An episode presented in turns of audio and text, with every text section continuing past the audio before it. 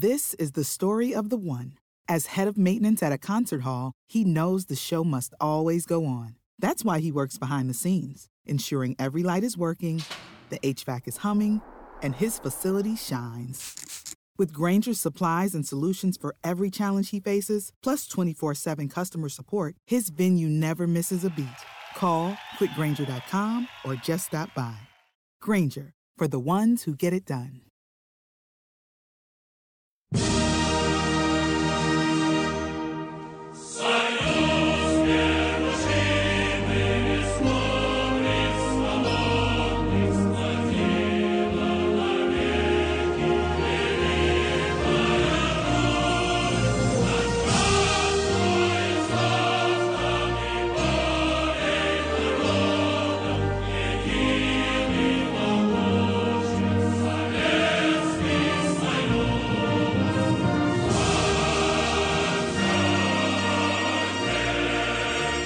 Hello and welcome to the Futbolgrad podcast.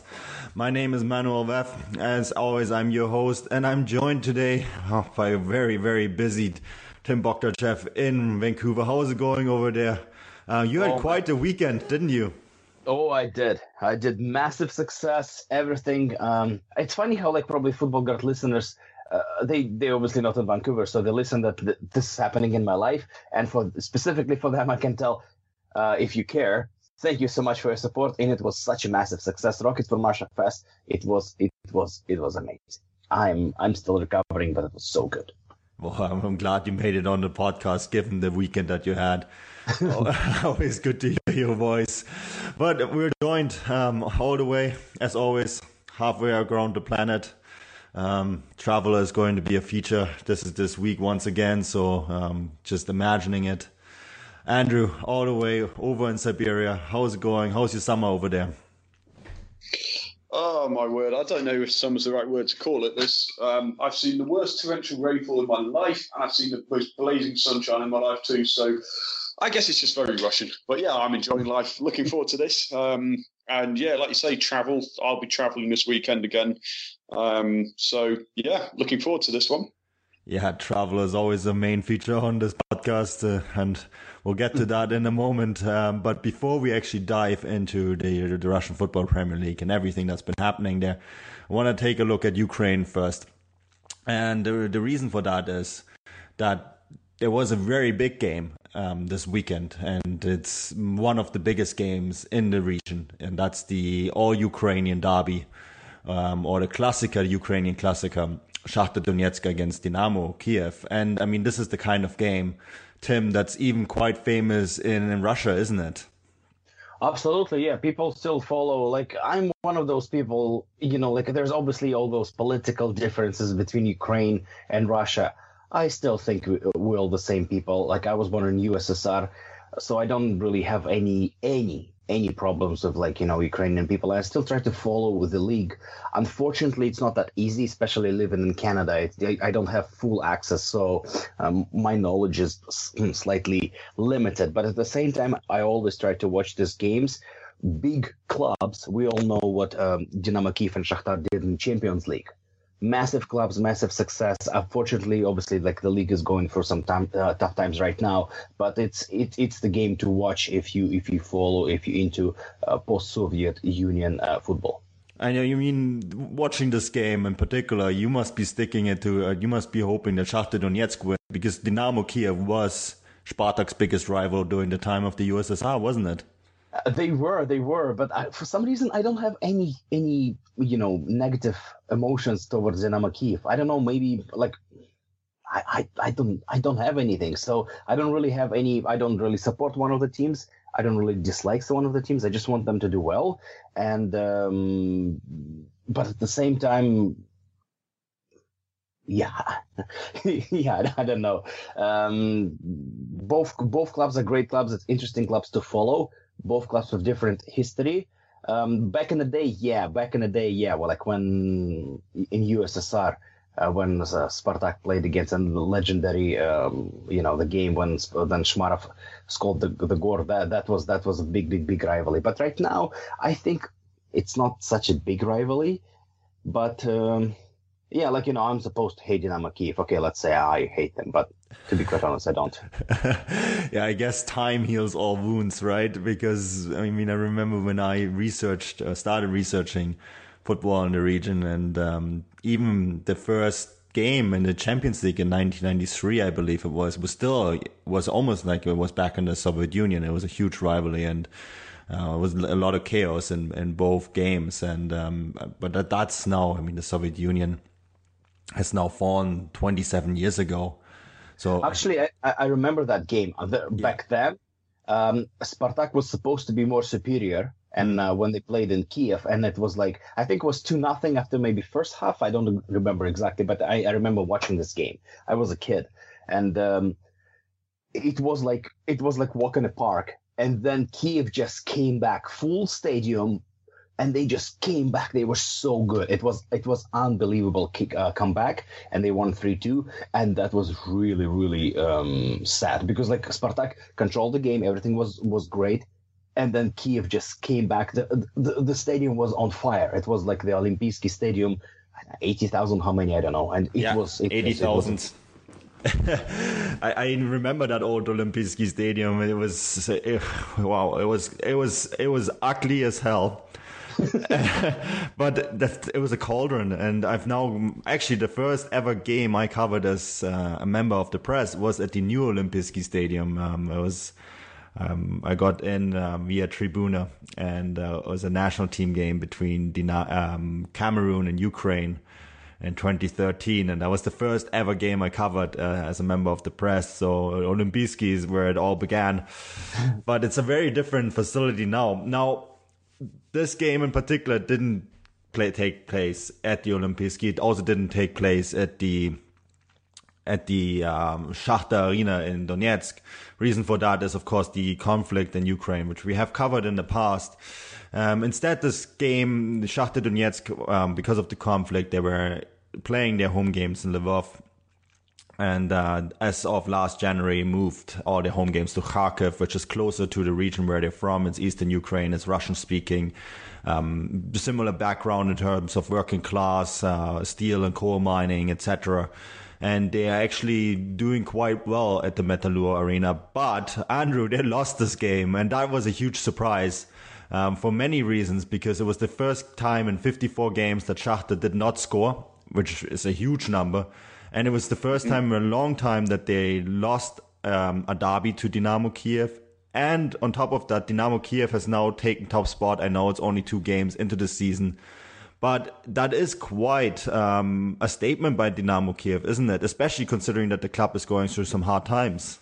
Oh, absolutely. Um, I mean, you know, I I I've watched Ukrainian football as a as more modern viewer um, than than you guys, I, I, guess. But I've always been caught by the you know the fluency and the sheer flair of Shakhtar, they just seem like such an exotic side. I mean, mostly because of a lot of the imports they brought in, and you know, an old Futbolgrad favourite, um, Bernard. Uh, he had he had an interesting first half. He he cut in um, cut in from the right, and he really should have scored. To be honest, after about twenty minutes or so. Um, and there was a fair bit of desperate defending from Dinamo throughout the game, but um, they they Dinamo also hit the bar, um, and they, in the end, well, yeah, they, they have a threat. Um, Mbokani up front, he's a big muscular guy who English followers will know from his time on loan at, at Hull. Um, but uh, yeah, I mean, how many times have Shakhtar lost in the last what eighteen months? Was it they only lost twice? Was it in the league? We were saying off pod last season. Yeah, it's the um, third defeat in two years third defeat in two years. I mean, it's that's that sort of Celtic in the nineties, sort of sort of Glasgow Rangers in the nineties in Scotland, sort of statistics. It's just mad. Um, so yeah, I mean that's it's going to make. I mean, like you say, it's only two games per season, but to put out that statement of intent so early, it means that well, well, at least the first half of the season is going to be interesting now. Um, and I certainly will be watching Dynamo's progress with a lot more interest because you know, there, there, are a lot of names in there that um, perhaps some viewers have probably forgotten about. Even um, Yarmolenko, for example. I mean, what's you know what's going to happen to this guy? Um, I can't pronounce the name well. Perhaps you'll help me out here, Manny. But Shikankov, Sihankov, Sihankov. Um, I'm looking forward to seeing how he develops, yeah. um, young midfielder too. So I, I, always think it's good when the, I guess the underdog of a derby wins because it means that you know the tables are turned a bit. So we'll see the character of Shakhtar now. Yeah, I think so too. And I mean, I'm very interested. I, I cover Shakhtar Donetsk quite a bit because it's a team that's fascinated me for a long time. And I think that they're still by far the better side, um, despite the fact that they actually haven't signed anyone in almost two seasons or anyone of note. The, the last big player that they brought in was Gustavo Blanco Leschuk from, he's an Argentinian Ukrainian striker who they signed from Karpaty Lviv last Christmas. But other than that, there has been no activity. What there has been happening though, and we spoke a little bit about this off part, is that they have a lot of players always out on loan, and that's because their youth academy is very strong. And they send out players all across the country um, to to develop. And there has been even recently talk that they, they would uh, buy a team abroad to send players there. And that's um, something you see when you look at Ukrainian squads playing in the Europa League, you always see that there's maybe four or five players on loan from Shakhtar Donetsk, uh, Zorya Luhansk, who played Manchester United last season, is such a is such a club. And that's because they're um, under the table, mm, owned is maybe the wrong word, but very interconnected. So it's always a weird phenomenon because you see Shakhtar Donetsk and Dynamo Kiev basically using their entire league as a farm league, um, which is something you don't really have anywhere else and that gives you this um, this really weird power dynamic right now that those two teams are above and beyond anyone right now in the league. But despite all the financial problems that are going on in the country and the economic problems that are going on in the country, and also the kind of economic and financial problems that exist um, and that have killed teams like Metalist, Kharkiv, a very famous team for a very long time, and Dnipro Dnipropetrovsk. Um, we have a feature on them. They played the Europa League final just two years ago, and now they're playing in the third division because of financial problems. Um, Shakhtar and Dinamo, there has some financial issues there too, but they have escaped that because they're so so far by, above everyone else in the league that they were able to sort of circumnavigate any kind of financial problems, but basically loaning out players and having the kind of economic structure to survive that. But it hasn't basically made the league, which used to be, and I mean, Tim, we talked about that before the pod. This used to be a league better than the Russian Football Premier League. But right now it's really struggling because really it's only a two horse race, isn't it? Yeah, exactly, exactly. Especially like like you said, all the clubs which you mentioned, they were like a strong contribution to Europa League, and um, Shakhtar, when in the top uh, prime time when they were, they were the best club in you know post um, Soviet Union um, um, area. They were definitely stronger than any team. Like like when they played the Champions League, it was it was such a massive club. Unfortunately, with all the problems of the country, obviously, like you know that that that affects the football. And um, right now they're not as as good as as they were, but um, yeah, like like Ukrainian league was so exciting that all those teams, unfortunately, uh, not anymore. And um, like I honestly wish they will they will get back because uh, it was exciting when Dnipro would play. Remember when they played uh, Europa League final? It yeah. was so exciting, and like you know, it was so yeah. Well, like we want like I think like the the Futbolgrad network and just pr- pretty much everyone in the world wants uh, Euro, uh, Ukrainian league to come back and just become uh, strong as again. Yeah, we have a writer who was unfortunately not available today, Vadim Furmanov, who was very, very well versed in the Ukrainian Premier League. And um, before we move over to Russia, um, just a wrap up maybe. The, the league now only has 12 teams left.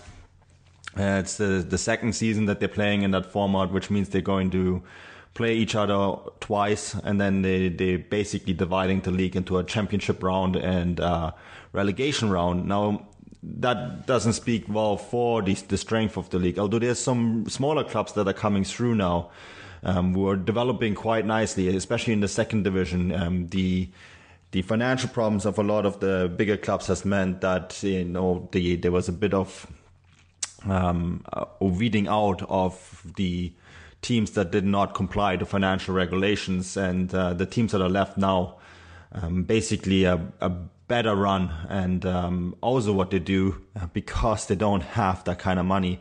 And I was mentioning that to you guys, Olimpik Donetsk and uh, Alexandria, will both play in the Europa League, only have one foreigner each on their squad, and that's that is that is remarkable, especially if they do make it to the to Europa League group stage, and that's I mean that is something actually kind of nice to see that you, a lot of Ukrainian players get a lot of playing time in that league. So it'll be interesting to see if they can sort of recover it, um, go this way um, by developing younger players and um, you know basically building it up from the ground up um, the format is also great for us because we'll get three more uh, all Ukrainian derbies between Shakhtar Donetsk and Dynamo Kiev, so that's something to look forward to. But yeah, we'll leave the Ukrainian Premier League alone. Um, moving over to Russia, uh, your Tim, Tim, yeah, your club Spartak Moscow. What's going on? It's uh, you had, you had uh, two games and two points, and that's not exactly what you were hoping for when you started this campaign, wasn't it? Exactly. We talked a little bit about this before, and to be quite honest, I don't know what to tell you because there's two in within fans. There's two visions. What's going on? Some people just panic and they say, "Crazy! We're still celebrating the champions, uh, the championship. What's going on?" The other um, point of view is that listen, um, everything is fine. We just we had two tough games. Uh, it's just beginning of the season. We don't have to be in top physical condition right now because we have Champions League. It's still July.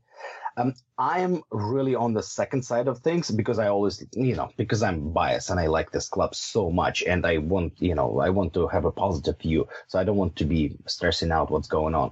But at the same time, uh, the results are very worrying. And this type of games, which we just uh, tied both of those games, Dynamo and Ufa, last see, last year we were getting those games. We were winning those games in the very, very last minutes. We had so many ugly one zeros, but we were taking those games. This year, we're not. And this is what slightly worries me. I still think that it's all fine. It's all good. Um, it's just the beginning of the season. But at the same time, I'm pretty sure that last last um, last year we would have taken the Ufa game.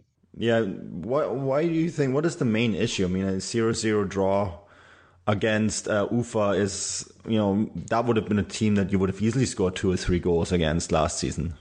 Exactly, and um, uh, I think there's a quite quite a few reasons, uh, which, um, but you know, first of all, there's quite a few players who are participating in Confederations Cup, so they just um, got back and they're not in top physical conditions.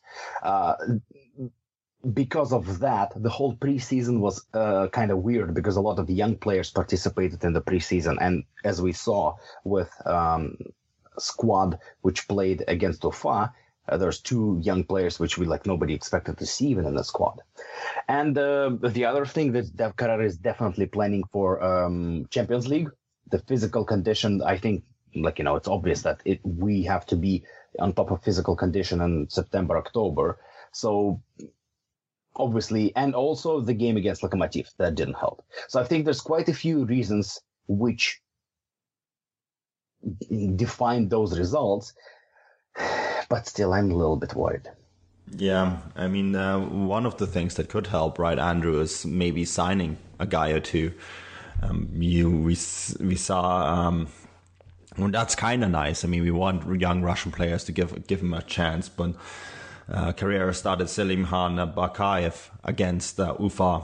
And um, that shows you that although the games are coming in thick and fast, and he has to rotate quite a bit because of the Confed Cup, and uh, the the fact that they had have that's already the third game in just two weeks, and that means he has to rotate quite a bit. But it, it uh, bringing in a kid like that um, is a good, but b also shows you that he he realizes that there is a little bit of um, a squad depth issue maybe at this at this very moment, and um, there has been some rumors. Uh, we'll we'll go we'll talk that in a second. But do you think they still need to do something on, on the market?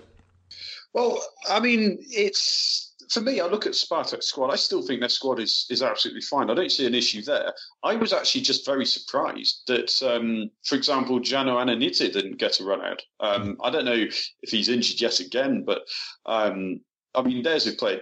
Then he's Davydov, for God's sake. Here's a guy who is what he's 23 years old now, and he really he's clearly got the talent and has had it for a while. But I don't know whether it's a mixture of his attitude or the club's refusal to play him or just a mixture of the two, whatever it is. Um, but you've got players there who at least have more experience and are not going to be playing as first choice players every time, who are exactly the sort of players who should be playing in this game. Um, even Lorenzo Melgarejo, I would have played him because long term, over the course of the season, he's he's not going to be a first choice player, but he is a very exciting, very dangerous, very quick counter attacking player. He's absolutely ideal for this sort of game. Um, but on the other hand, what I would say is, look, I mean, it is only two games into the season. It was a clean sheet away from home.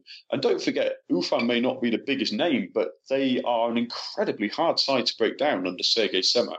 Um, they play a three-man defence like a lot of clubs do now, um, and their their central midfield they've got the height and physical presence um, of even Paurević. Um, so, and then up front they've got Igboun and Fatai. I think one of the most underrated strike partnerships in the league. So, Ufa are no mean, you know, they're no knockovers. Don't forget they came was it um, seventh last season? I believe it was. Um, they're only three points off qualifying for Europa League themselves. So I don't think I would worry too much, really. Um, although I would, I would point out that you know, Tim, you are the eternal optimist when it comes to Spartak, and even you were worried after just two games. This is the classic Spartak up and down. Can we can we have faith in them long term? But I actually would give you an I would offer you a bit of optimism and say, you know, I wouldn't worry too much. The fact that he's that Carrera is taking care to prepare the squad already at this stage, I think is actually sensible. He'll be annoyed that he dropped points, yes, but in the end, he'd say, look, I'd rather drop, you know, two points now rather than at a critical stage of the season later when there's not much you can do about it. So I'd say I don't think they do need to to buy anybody, quite frankly. Um, I think they've got the squad. Um, I just think he possibly went a bit too far with the youth this time. That's all. Yeah, and the two games uh, away from home too. They don't actually get a home opener till Monday, um, next Monday, and that's against Krasnodar. And that's going to be a massive game for them, right, um, Tim? Because if they win that, then they're on five points, and then they're all of a sudden one point behind Krasnodar, who are currently second. Um, there's four teams that have won both their games. That's Lokomotiv, Krasnodar, Zenit, and yes, it's Akhmat Grozny, not Terek. Um, they have won both of their games too. So that is, you know, that's going to be a massive game for them. First home opener, uh, first the home opener, and then against a team that they need to beat. Um, a draw won't be enough at this stage, I, I reckon. So, um, what do you think? Um, that's going to be the one really where they really want to kickstart the season, right? Exactly, and now we have the whole week to prepare, so there's no excuses of uh, playing 120 minutes in Super Cup. Um, this is the game which Spartak needs to show uh, what they're capable of, and they need to really like to exactly. Unfortunately, it's it's on Monday. That's that's like I understand that probably Krasnodar they have to play the Europa League. I, I don't know why they, why is it on Monday, but um, Spartak really really they need to show um, the best the best performance um, on Monday. I just wanted to say like you know like like Andrew said, I'm an I'm a, very optimist when when it comes to Spartak because this is the club I just love. But um, it just you know it just feels so nice to be a fan of Spartak right now because we're back. It's I, I don't mean back in terms of like uh, yeah we won the league, but Spartak now is a club which is fun to follow. Five years ago, seven years ago, it wasn't fun. I tell you, it was so much struggle to be a Spartak fan. Now it is actually exciting. So even with the two draws where we started the season, I'm so excited to be a fan uh, uh, right now because because it's it's interesting to follow the team. The the uh, the team is really connected with the fans. I enjoy and understand what the club does. So for me, it's very very exciting. Just even like I I, I have no problem if if if Zenit takes the league, uh, the league this year it's just very exciting to be Spartak fan because we we we are strength again. Yeah, that's absolutely true. And then you, you hear a lot about Spartak, and uh, I want to, before we move this on, indulge this real quick. Uh, a German national team player, Max Kruse, and there is a history of Germans playing at Spartak. There is uh, Tasci playing right now for uh, Spartak. He's a former German national team player. And then there was, of course, uh, Ebert, who also played for Spartak. But Max Kruse has been recently linked to from Werder Bremen to Spartak, and uh, the reason for that is he likes to lived a bit of an expensive life, so there's apparently a big money offer for him. Um, I, I, wrote an article on this on Futbolgrad.com. I think Max Kruse still thinks he can make the, the World Cup squad. I don't think he's ready to move to Russia in order not to make the Russian national team at uh, the, the Russian World Cup. So I think that is something that we won't see, but it shows you that Spartak are looking for players and uh, that they are definitely going to be active on the transfer market. And this Max Kruse story um, is shows you what kind of player they are, are trying to target and um, probably also going to be able to get because of the Champions League football. And it will be interesting to follow that story in particular. But I want to move over to a team that actually did play in the Champions League on Tuesday against AEK Athens and uh, is your rival, city rival, Tim. And they actually won that game, uh, which is a good result for them 2 0 away in Athens. And what was really remarkable about this is that Igor Akinfeev, my, my favorite flycatcher, uh, first clean sheet in 11 years in a Champions League game. I'm I when I saw that headline, I wasn't sure if this counts because it's not a Champions League group stage game, but I guess uh, oh, at this stage he'll take anything. Um, it's it's a really good result for CSKA um, because you know 2-0 away from home. That's basically done and dusted. they, they would need a massive meltdown for them to basically not go through to the playoff stage of the Champions League. So that's that's really good news for Russian football and CSKA in particular. But there is a big bug. But um, they were awful against Lokomotiv Moscow last weekend. Really, really terrible. And when you follow the, the CSKA fans that uh, I have on social media, there was a lot of fury there, wasn't there, Andrew? Well, there's no getting around it. They they just weren't very imaginative. Uh, they just didn't look like they were going to create any chances. And to be fair to Lokomotiv, they've slightly changed their well, they have changed their style quite a bit. They've moved to out and out wing back formation, which they didn't play for most of last season. They played Dmitry Barinov out of position at centre back, Jefferson Farfan slightly out of position at wing back, um, and they just looked infinitely more professional, infinitely more in tune with what their manager wanted them to do. And this is the problem. CSKA just don't have they don't have a squad. They have a good first team lineup, but their squad is just is is getting terrifyingly thin. I actually think, ironically, that for a while or for a long, long time, their strength has been their defence. But I actually see their their forward line as probably the strongest part of their squad now because you look at their defence and the Berezutsky twins are 35, Ignashevich is 38. All three of them have said that they're very likely to retire at the end of the season. If they're gone, you've got Viktor Vasin left, who yet again made a catastrophic error. I mean, seriously, Manu, how bad was that mistake to let in Ari for their second goal? It was, it was just, it was comedy in a sort of a dark comedy sense. And all you've got left, if the Berezutskys and Ignashevich leave, is Viktor Vasin and Nikita Chernov, who hasn't played a single game for CSKA. Um, those are the only two senior players, if you can call Chernov a senior player, um, who can come in at centre back. Um, yeah, it was worrying. It was worrying. I, I've been a fan of CSKA for the last few years, but I've been increasingly worried at how they just have. It seems like they refuse to either blood whatever youngsters that. And don't forget, like we mentioned last week, their youngsters are, are performing very well in the um, UEFA Youth League. They got to the quarterfinals, I think it was last year. Um, but where were the where were the youth players in the first team squad? Where were the defenders most most importantly?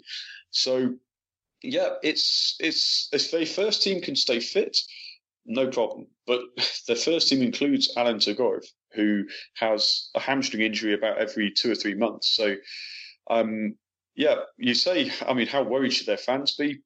Great result last night, fantastic result, really takes the pressure off. But over the course of this season, unless they do some serious business, and we know they won't realistically, um, they're, they're in trouble. It's the def- defensive line that worries me. I actually think the midfield is quite strong, and the attacking line is quite strong too. And they have young players um, you know, Timur Zhamaletdinov was once rated, I think, even by the Guardian as one of the best prospects in Europe.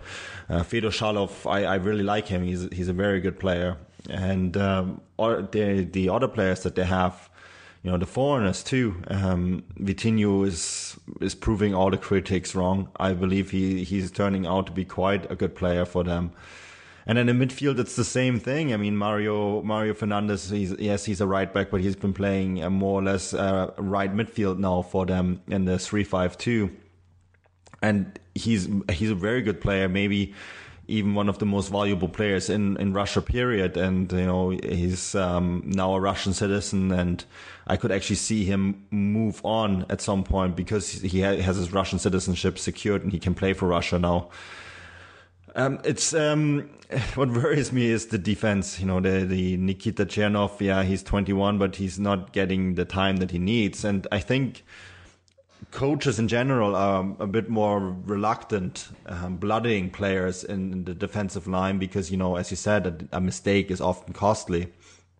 But maybe that is something that where they need to invest. They need to bring in someone. They need to say, okay, look, well, midfield and attacking line, we're, we're well like stocked there. We have enough players there. And worst case was throw in someone from the youth academy because it's just way easier to bloody players um, in that part of the field than it is to the blood uh, defenders. And um, so maybe they just need to to look at that, right, Tim, and maybe sign one or two defenders because currently. Um, the, the age, I mean, the Berezutsky twins together are 70, and then you, you add Ignashevich, who's 38. That's, you know, we're looking at three players who are together over 100 years old. Um, that's just uh, very worrying.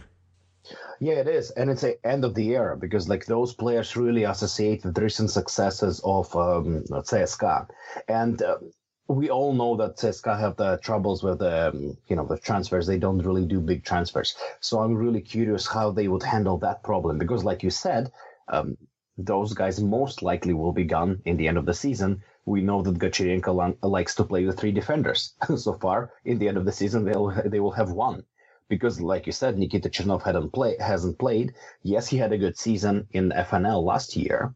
Good for him, but it's a little bit different level. So um, I completely agree with you, and I'm I'm actually curious to see which way would uh, CSKA would go. Would they go for a foreigner, maybe a young, talented foreigner who would be um, a good fit for uh, Vasin, or would they maybe buy somebody young or maybe experienced in Russia? So it's also very interesting because there there are some defenders who would um, be a good fit for CSKA defense. Um, but at the same time, um, like you know, obviously, in the end of the season, it will be a massive, massive change with uh, all those three gone. Um, just going back to Champions League, I'm just like we said in the in the in the in the previous pod. I'm very happy that you know that that CSKA won, but then the challenge really is like the next round. So I like we can be happy for them, but at the same time we all understand that the challenge is next round when they most likely will face a tougher opponent. Do you think that if they get through this round, which looks now likely, that they will actually go out and make an investment? I I hope so because they definitely need need need need somebody who will be maybe on the bench this season or will play lesser games, but you know, at least will be part of the team and understand what Goncharenko wants from the defense, how they structure the game. Ideally, like if I were them, I would buy uh, Gonchi, uh, sorry, I would buy a defender and I will give give more playing time to Nikita Chernov. Mm. That that's that's my vision. What do you think, Andrew? Well, quite honestly, I think what they need is is someone with experience to come in. But then that's that's the catch twenty two. Somebody with experience who's good enough is going to cost you money. Um, I, I, definitely think long term, certainly Nikita Chernov needs to be given a run. And if he's not up to it, then okay, they, at least they then will know that he's not up to it. But you know, this is a guy. Don't forget, this is the guy who made his debut for Russia against Austria, was it last year or the year before, mm-hmm. before he'd even played for CSKA? He's clearly highly rated. Um, what's the point in having highly rated players, successful youth team, um, if if you're not even going to give them, you know, a, a, proper chance? And the problem they've got is that they've waited till this stage to even consider it, and that's if they are considering it. Chernov's 21 now. Of course, he's got plenty of time. He could have another 15 years at the top, but you know, he's still at the age of 21 to still not have made your club debut is, is really quite something. Um, you know, they, they, should have been able to see when the Berezutskys were, you know, 31, 32 when Ignashevich was in his mid 30s, not his late 30s. They should have thought now is the time to give two or three games, maybe against a weaker team at home or in the Russian Cup. Then season afterwards, give them five or 10 games so that by this stage, when they really are on the verge of retiring, these youth players would have had, you know, 20, 30 first team games. Throwing them in at the deep end when it's intense pressure, like it will be, that's just um, it's practically suicide. I, I, just I can't understand why they've been so reluctant to to start this process two three years ago. Um, I mean, in terms of what they do, I mean, okay, they get through to the playoff stage for Champions League, Manu. Um, I think they've left it too late to bring in someone from another league of with experience because at this stage, teams are already playing Champions League qualifiers. They're already, you know, like you've said many times before, Manu, the German league in particular, they do their business early. They've done it practically by now and a lot of other leagues are starting to follow suit. So um, within the Russian league, off the top of my head, I would suggest someone like Ivan Novoseltsev would be a good fit because you know he's not. I mean, he's in his mid twenties. He doesn't seem to be in favourites, and each some some very strange reason. Um, uh, maybe Andrei Semyonov at Akhmat, although I'm not sure they would let him go, but you never know. He's an experienced head there, Russian international too. Um, Kudryashov. But uh, say again. Uh, Kudryashov, Fedor Kudryashov. Yeah, yeah. I mean, had I mean, had it, you see, yet again, had it not been for the Berdiev link and him moving to Rubin, yeah. that would have been absolutely ideal. Um, I mean, I think a lot of teams are probably ruining the fact that Berdiev went back to Rubin specifically because because of his strength and connections there. Had he not, then a lot of teams could have picked up the um, the Rostov squad. It would have been very useful, but yeah, there are options in the Russian league, but I just don't see. I just don't get the feeling that they realise the urgency of the situation.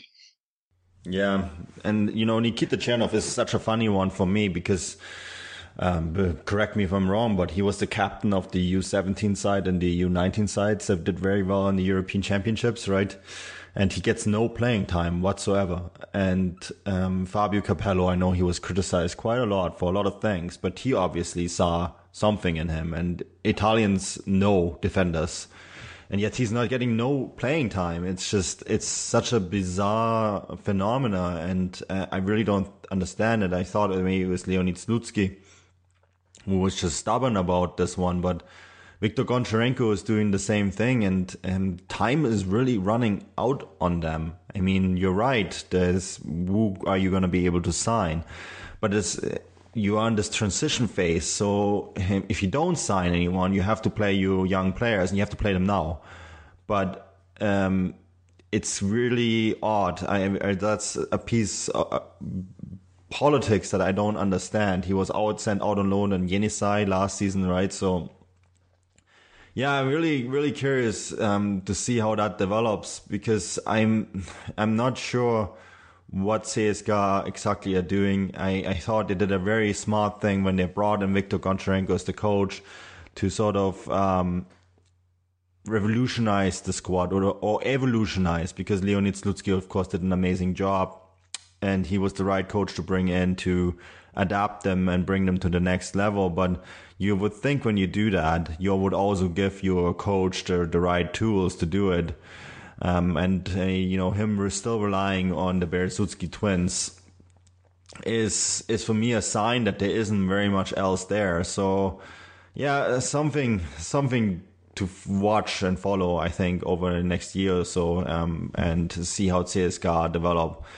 But I want to talk um, about your club next, Andrew, and um, a topic that we have talked about a couple times, but something that you can relate to quite well because you travel twice a week for how many kilometers to go to a, a home game? And I'm using bunny ears here. Well, I mean, I, every every fortnight I go 330 kilometres, um, 335 to be precise, from my door to the stadium. Um, and you know it's a four hour drive so i should i should have said five hour drive because that would mathematically mean i'm in the speed limit but um, and let's let's push past that point um, 350 kilometers is um, the nearest premier league club for me and the you know you talk about rivalries in football. The the rivalry Ural have is with Amkar Perm, and that's I, I can't remember exactly. It's about three four hundred kilometers from Yekaterinburg, and that is the local derby. Um, it's just a representation of the the mad distances um, that Russian teams have to have to face, and you know, the one one thing I would say on this whole thing, we we mentioned SKA Khabarovsk, how being on the far eastern reaches of Russia have got uh, well, they got a mammoth task against them. I was quite pleased to see that the fixtures were slightly rearranged to give them a run of three away games in a row. So their second game um, against CSKA this weekend, meaning that they can go from St. Petersburg to um, uh, to to Moscow, and it's not going to you know this run of away games is more sensible, but you can't get away from the fact Russia is big. I mean, there, there, aren't many ways to make this a manageable situation. That's the that's the long and short of it. But um, yeah, I mean, Manu, you're you know you well both of you, Tim and Manu, you guys um, live in North America, and the distances there for for other sports and teams are, are absolutely crazy as well. I mean, you guys must have a, an interesting perspective too on this. Yeah, um, I covered the Vancouver Whitecaps, right? And I was on on Sunday. So if you want to backread that, that's on footballsidage.com. I covered the the game between Vancouver and their regional rival, Cascadia Cup rival, Portland Timbers, and uh, that's a derby here, and that's 500 kilometers uh, between the two clubs, and usually a two-hour border way to the United States as well if you do it by bus, which I have done many times and that's uh, a long day. I think it takes like eight nine hours until you from Vancouver to Portland by bus. Uh, so you know that's that's a regional rivalry here, and that's I guess that's similar to to what Ural has has to do. Um, I mean, their closest rival is Amkar Perm, which is um, 320 kilometers, I believe, right? So that's that's a lot of travel, and uh, the term the top the topic travel is is always a big one in North American sports. So. Um, and is always very much highlighted in North American sports. The, the the big one was, of course, the Vancouver Canucks, right, Tim? The uh, hundred and uh, I think it was 120, uh, 146 kilometers um, 126 kilometer, 126,000 kilometers the Vancouver Canucks had to travel in their 41 away games and the playoff games during the 2010-11 season stands out. The LA Lakers, and this was all the way in the 60s, again, uh, that, that was 40 away games, managed uh, 146,000 kilometers in travel. And um, I thought I was very curious because in North America, that's a big thing. They always talk about like, oh, all the travel and how difficult it is and everything. And then uh, Championat released the travel distances for Russian clubs.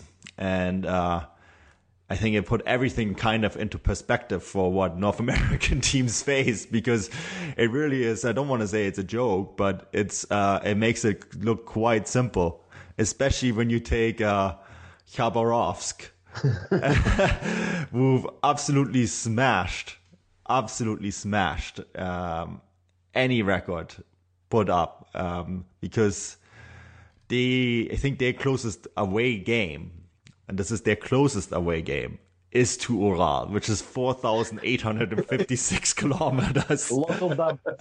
that is their local derby, um, which is just absolutely mind-numbing. So oh, you don't so know whether to far. laugh or cry, do you? yeah, and I mean they only have 16 um, away games, and um, they will spend 11.5 days or 275 hours and 50 minutes in flights this season. Just flying. That's all that Khabarovsk are going to do. Um, they're going to travel 180.818 thousand kilometers this season, um, which is just, I mean, you look at those numbers, that's crazy. Um, I, I, then went on and crunched the numbers and calculated the average. So the average Russian club this season and that includes the, the Moscow teams that don't have to travel as much because they have three derbies each, right? Um, six derbies each, actually, sorry. The average Russian club will travel 52,317,000 kilometers this this season, and uh, that is more than what the NFL teams have to do that that play games in London. So that's just just crazy. I I mean, you look at that and you're just trying to wrap your head around it and and think like, wow, that's just um, a completely different level of insanity. And uh, Andrew, you know, you do this traveling. Mm. Um, what is your day like when you go to a again home game? well, you know, it's um, there's I I have the shortest journey of all. When you put those numbers you're mentioning, Manny, are just absolutely dizzying, really. But you know, I mean, just from a purely personal point of view, I grew up on a on a diet of um, of football in England, where the longest away journey is my drive to a home game. I mean, it's oh Jesus, the context is mad. The the appeal for me personally is you know, I get to see Premier League football. Um, four hour drive is manageable. Um, I mean, we're talking about well, I mean, I don't want to say interstate, but it is the equivalent of an interstate. It's a one lane country road. And I'm not exaggerating, it really is from Tyumen to Yekaterinburg. And you do get to see a bit of a countryside, a few different towns. Uh, there's even one town, uh, Bogdanovich, which you, the motorway drives right through the centre of town. And you see this old, really old Soviet stadium where in winter, when you're driving past, I've seen ice hockey games take, or bandy games taking place outside. Um, so the journey there for me is the appeal, but that's that's driving, and that's 350 kilometers. That's not flying as an entire continent to away games. But what I would say is this: that you know, we sort of laugh and cry at the numbers, but it's actually a very, very difficult problem to solve because you cannot deny SKA Khabarovsk the right to play in the Russian Premier League because they've done everything that's been asked of them. They've got their license. They have won the games necessary to to, to play in the top flight. And yet, on the other hand, there is very little that can be done to help them. And I stress help them, not the the teams that travel to Khabarovsk, because for obvious reasons, for Khabarovsk, they've got 15 of these things to do. Other teams have just one. Um, the only thing that can slightly ease the pressure is grouping their away games geographically and by on the calendar so that you know the, at least they can play two Moscow games consecutively. Perhaps it saves on travel time, but it's still not exactly ideal. But then, what is the solution? You can't regionalize one top flight. It just makes a mockery of the competition. So, um, the short answer is that there is no answer. Um, I just I just don't know how teams like SKA Khabarovsk are, are, are ever going to really sustain a growth in the top flight. You know, maybe Akinfeev had a point when he said um, that Luch-Energia Vladivostok should joined the Japanese league a decade ago. Actually, I was just going to say that because one of the comments I got from underneath the Futbolgrad article was they should just play in China. but that's not the solution. They're not a Chinese club. Plus, um, from the latest I've heard, Chinese Super League is going bust. So there's that. But um, but Manu, you should know like the the fourth division club, like when they, they have the uh, Chinese national team playing in Germany. So maybe that's a solution. Yeah. well, I do know that there is um, youth teams, Russian youth teams in that region. They play Chinese clubs. The problem is that they play these Chinese clubs and they absolutely smash them. Uh, I think uh, one of the Dynamo youth sides, um, I think it was uh, Irkutsk actually, went down to, to China and they won every one of their home games 11 0, 9 0, 8 0, 12 0 and um, that can't be you know the solution for them either. Chinese football, especially youth football, is not on the level necessary for, for Russian football to compete. And we are talking about, you know, Russia as a country that's struggling a little bit themselves when it comes to developing youth players. So yeah. uh, it's it's not the solution. I mean, the reality is it's a big country. Uh, you can't just say, well, you're a Siberian club, go good luck in Japan and China. Uh, this is where your future lies. You know, and it's I crunched those numbers um, with the help of Championat. So big shout out to them. But I mean, I would I would be interested to see how bad it is in FNL. It would be even worse mm-hmm. because you have five or six clubs playing in the Far oh, East yes. there. You have um, until last season you had a team on Sakhalin, you know, and then you're really talking yep. because then their home games to Japan would be closer than even to the closest team on the Russian mainland. To the local derby. yeah. They could play local derbies against Urawa, Urawa Red Diamonds in uh, Tokyo. that would be a local derby for them. So, I mean, this is just the reality of, of geography. And this is why I always uh, chuckle when I hear North American sports franchises complaining about uh, the travel. Uh, especially the NHL and NBA teams that are basically flying private jets. Um, it's a little bit harder for MLS. I get that. It's, uh, you know, MLS restriction make it hard because they, they have to fly economy class. Well, poor them. That's what all of us have to do all the time. So there is that. Um, but you know, it's it is really a completely different challenge. And uh, SKA Khabarovsk, we all talk about them right now, but you know, Luch-Energia are even further east, and they have made it to the Russian Football Premier League before. And then we, of course, uh, we remember Nakhodka as well, uh, Okean Nakhodka, who played in the 90s, and they were even further. Um, you know, they they're right on the border to North Korea. So, um, yeah, geography. I mean, it's it's something that we always like to discuss quite a bit on this pod because it's just uh, a fascinating, fascinating part of covering uh, the Russian football, isn't it?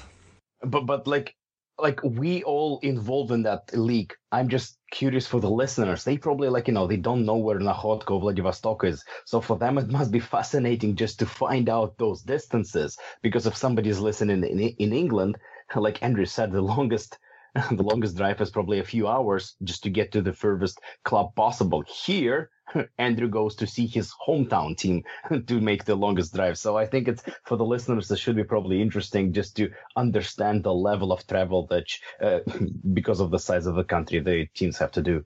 Yeah, I agree. That's it's hard. I mean, you know, there's there's one there was one thing I on this on this topic last time we spoke about this. I looked on the BBC website. They actually highlighted the maddest long away journeys. And of course, they came to Khabarovsk because they've been promoted. And they mentioned in the, you know, in the in the French Cup, there are some Pacific Island, uh, like former French colonies that they actually, I think it's a, I think it may have even been a team from Tahiti even uh, enter the French Cup in the first round, and they they fly, they can choose which way around the world they actually fly to get there. um, you know, and but those sort of stories are just they're, they're kind of the last unknown outpost for, for certainly for English fans. I talk from an Englishman's point of view. There's fascination about just the madness of distances because they're just it's the complete opposite in our tiny little country. Um, you know, you've got, for example, uh, Exeter City playing Hartlepool United. I can't remember if they played this season or last season in the same division, but it wasn't long ago. And that's, I think, that is the longest distance between league clubs in England, and that's, um, you know, oh, it's it's it's a good, you know, six hours to travel there, seven hours even. Wow! And I just think, well, yeah, like we just said, home games. I, I yeah, that's I a, that. That's a bit of a, a bit of a joke, um, but you know, that's just perspective and geography, isn't it? But I want to move on to our last topic, and that's uh, something that I think is actually a good piece of news, although it has been criticized for not being um, harsh enough. And that's Russia finally installs an anti-racism monitoring system, and uh, it was, you know, the first teams that got fined were Dynamo and Spartak. Um, Spartak during the for what happened at the Super Cup, where Spartak fans shouted um, racist chants at Guilherme, the you know Brazilian-born Russian national team goalkeeper who plays for Lokomotiv, and then of course Dynamo and doing the Dynamo Spartak derby, there were some incidences as well. So the teams were fined um, 3,650 euros, which isn't a lot, and that was one thing that was criticized in this anti-racism monitoring system that the fines were not hard enough. Another thing that was really criticized was that uh, Dynamo held up a homophobic banner. Uh, Dynamo fans held up a homophobic banner, and that was not um, was not fined. Uh, instead, it was just uh, a fine for holding up an unauthorized banner. but uh, at this, this this is you know Smertin um, worked closely together with our friends from CSKA against racism, but also together with the Fare Network to to get this get this basically set up. And it is a right step into the right direction, isn't it, Tim? Absolutely, absolutely, because it's it's been embarrassing to watch and hear sometimes what uh, the Russian fans um, chant. And with my passion for Spartak, there's no difference. Like I'm sometimes I hear what they say, uh, like watching a game, and I get embarrassed. Like if I were it at the stadium, I wouldn't be associated. Same thing with like this is what happened at Guilherme. Like it was so painful and so embarrassing for me to hear that and then to read all those news because the guy plays in Russia for how many years? He plays for national team. What's wrong with him? Like why would you do it? To me to me to me this is just embarrassing and I I'm not gonna say that Spartak is better or worse than anybody else. That's a problem in the whole league and but uh, because I mo- mostly watch Spartak games, so I like I follow that, and I'm I'm so happy that this is even with a low fine. At least it's a like you said, Manu, it's a step in the right direction because sometimes it's been embarrassing. Like watching sometimes the Anzhi games, especially away in Moscow, it just like it's like like I, I I don't want to hear this stuff. I want to watch a football game, whereas the the, the beautiful game is celebrated and there's no offensive uh, chance. No. Yeah, and Guilherme spoke out on this, and he was. Um, I thought it was quite interesting what he said. I think, and I think he might be right. Fans are not able to make the connection between what is racism and what is just a chant to distract the opposition player. And that's, in my opinion, is education and their lack of education. Yeah. You have to, you know, fines are great. And I, I'm fully behind them. And I think fines need to happen and they need to be stronger because they then in turn force clubs to say, it's like, oh, how do we avoid these fines? Um, and that we can only avoid the fines when we tell our fans that what they're saying is wrong. And you cannot just say, well, this is wrong, don't say it. You have to say, well, this is wrong because of this and this and this. And I think that is really the next step. It's education that needs to happen. And I think people always say, well, fines, what are fines going to do? Well, fines, and that's only if they're steep enough. I think this 3,650 euros is not harsh enough. It needs to be a lot more than that. They're going to work in a way because they they going to say make clubs say okay well we have to talk to our fans. We have to talk to our ultras. We have to talk to the people that um, run the stands and say well look support the team yes. Make fun of other players yes. As long as it doesn't offend their religion their sexual orientation or their race. Leave that alone. And leave that alone because it's it's just not okay. And you have i think that is an education step isn't it andrew? Just to tell people like look there's certain things that you can do, and there's certain things that you should never, ever, ever do.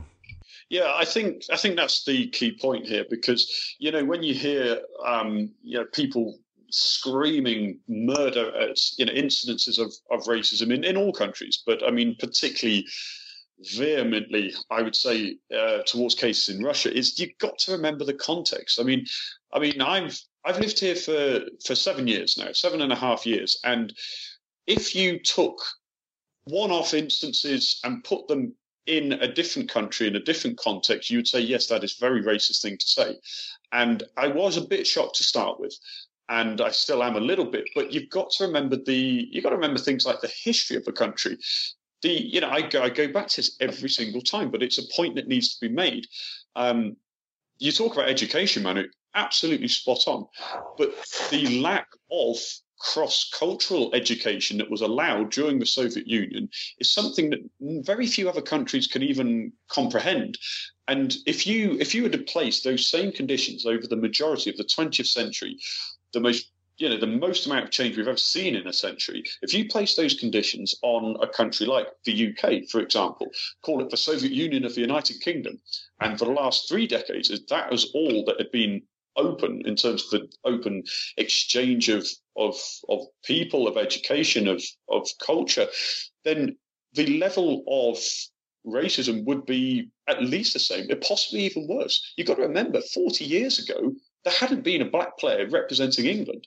30 yeah. years ago, on the terraces at, at Stamford Bridge, the I, I forgot off the top of my head, I forget his name, but the um, the peer of the realm who headed the kick out racism campaign in England, he was a Chelsea fan and he got abused violently. Bananas were thrown on the pitch. Um, and this is 30, 40 years ago.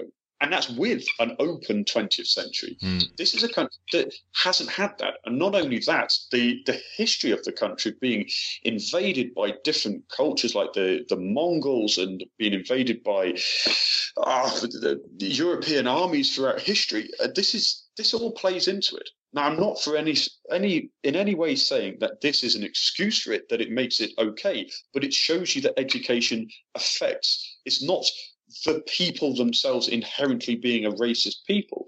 It's the education of them. I completely agree with you on that, Manu.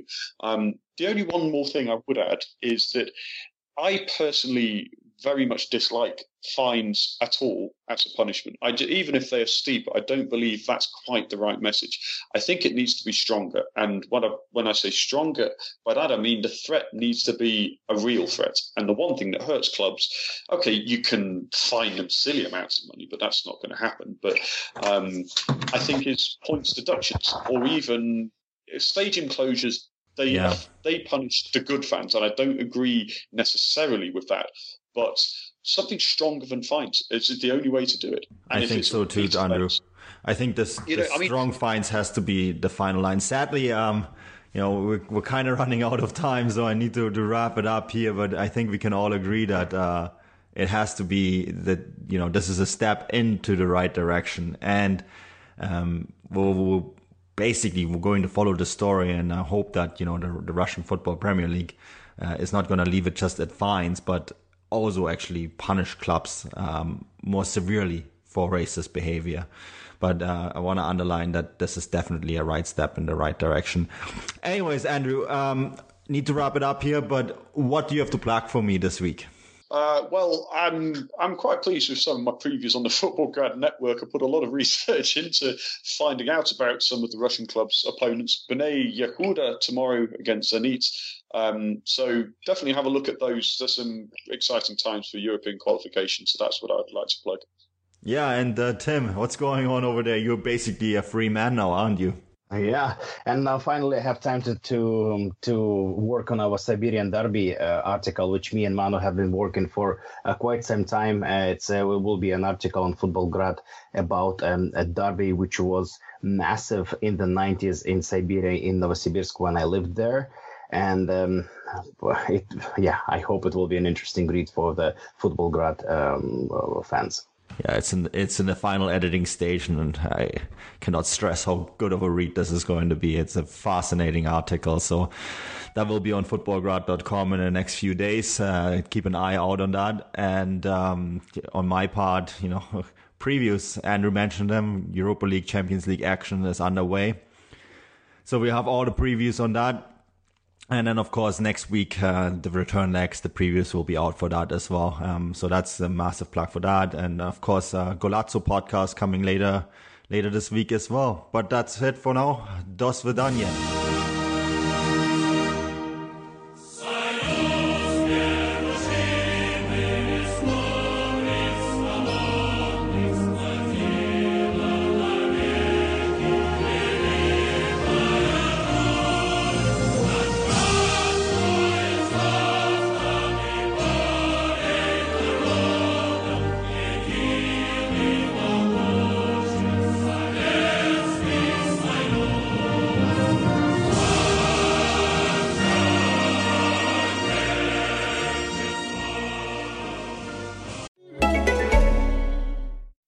Hi, this is Rachel Fisher. And this is Desi Jedeikin. And we host the Hollywood Crime Scene podcast. We're really excited to tell you about the best Christmas ever on AMC Plus, where every day feels like Christmas morning. From new holiday favorites like Elf and National Lampoon's Christmas Vacation to modern and iconic family classics, you can spend the holiday season opening only the good stuff. And with new series, episodes, movies, and fresh content arriving every week, AMC Plus is the gift that keeps on giving all year long. Sign up today at amcplus.com. AMC Plus, only the good stuff. It wouldn't be the holiday season if there wasn't candy, right?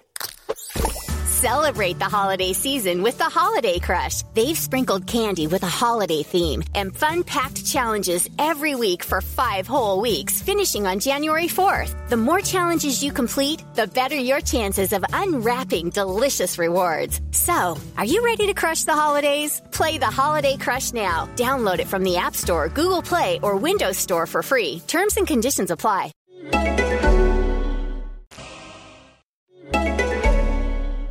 Let's be real, dealing with tangled cords can make it harder to do your hair. Break free with the new Unbound Cordless Auto Curler from Conair. Get the curls and waves you want, anytime, anywhere. It's designed to let you experience the power and freedom of beauty in motion. No cords to hold you back. You get your curls and waves your way. Unplug and be unbound. Loose curls, tight curls, beachy waves. The Unbound Cordless Auto Curler makes it easy to get the looks you love. Love your look, live unbound. Available at conair.com and search unbound.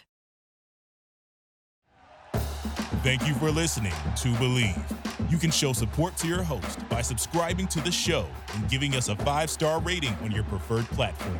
Check us out at Bleav.com and search for B L E A V on YouTube.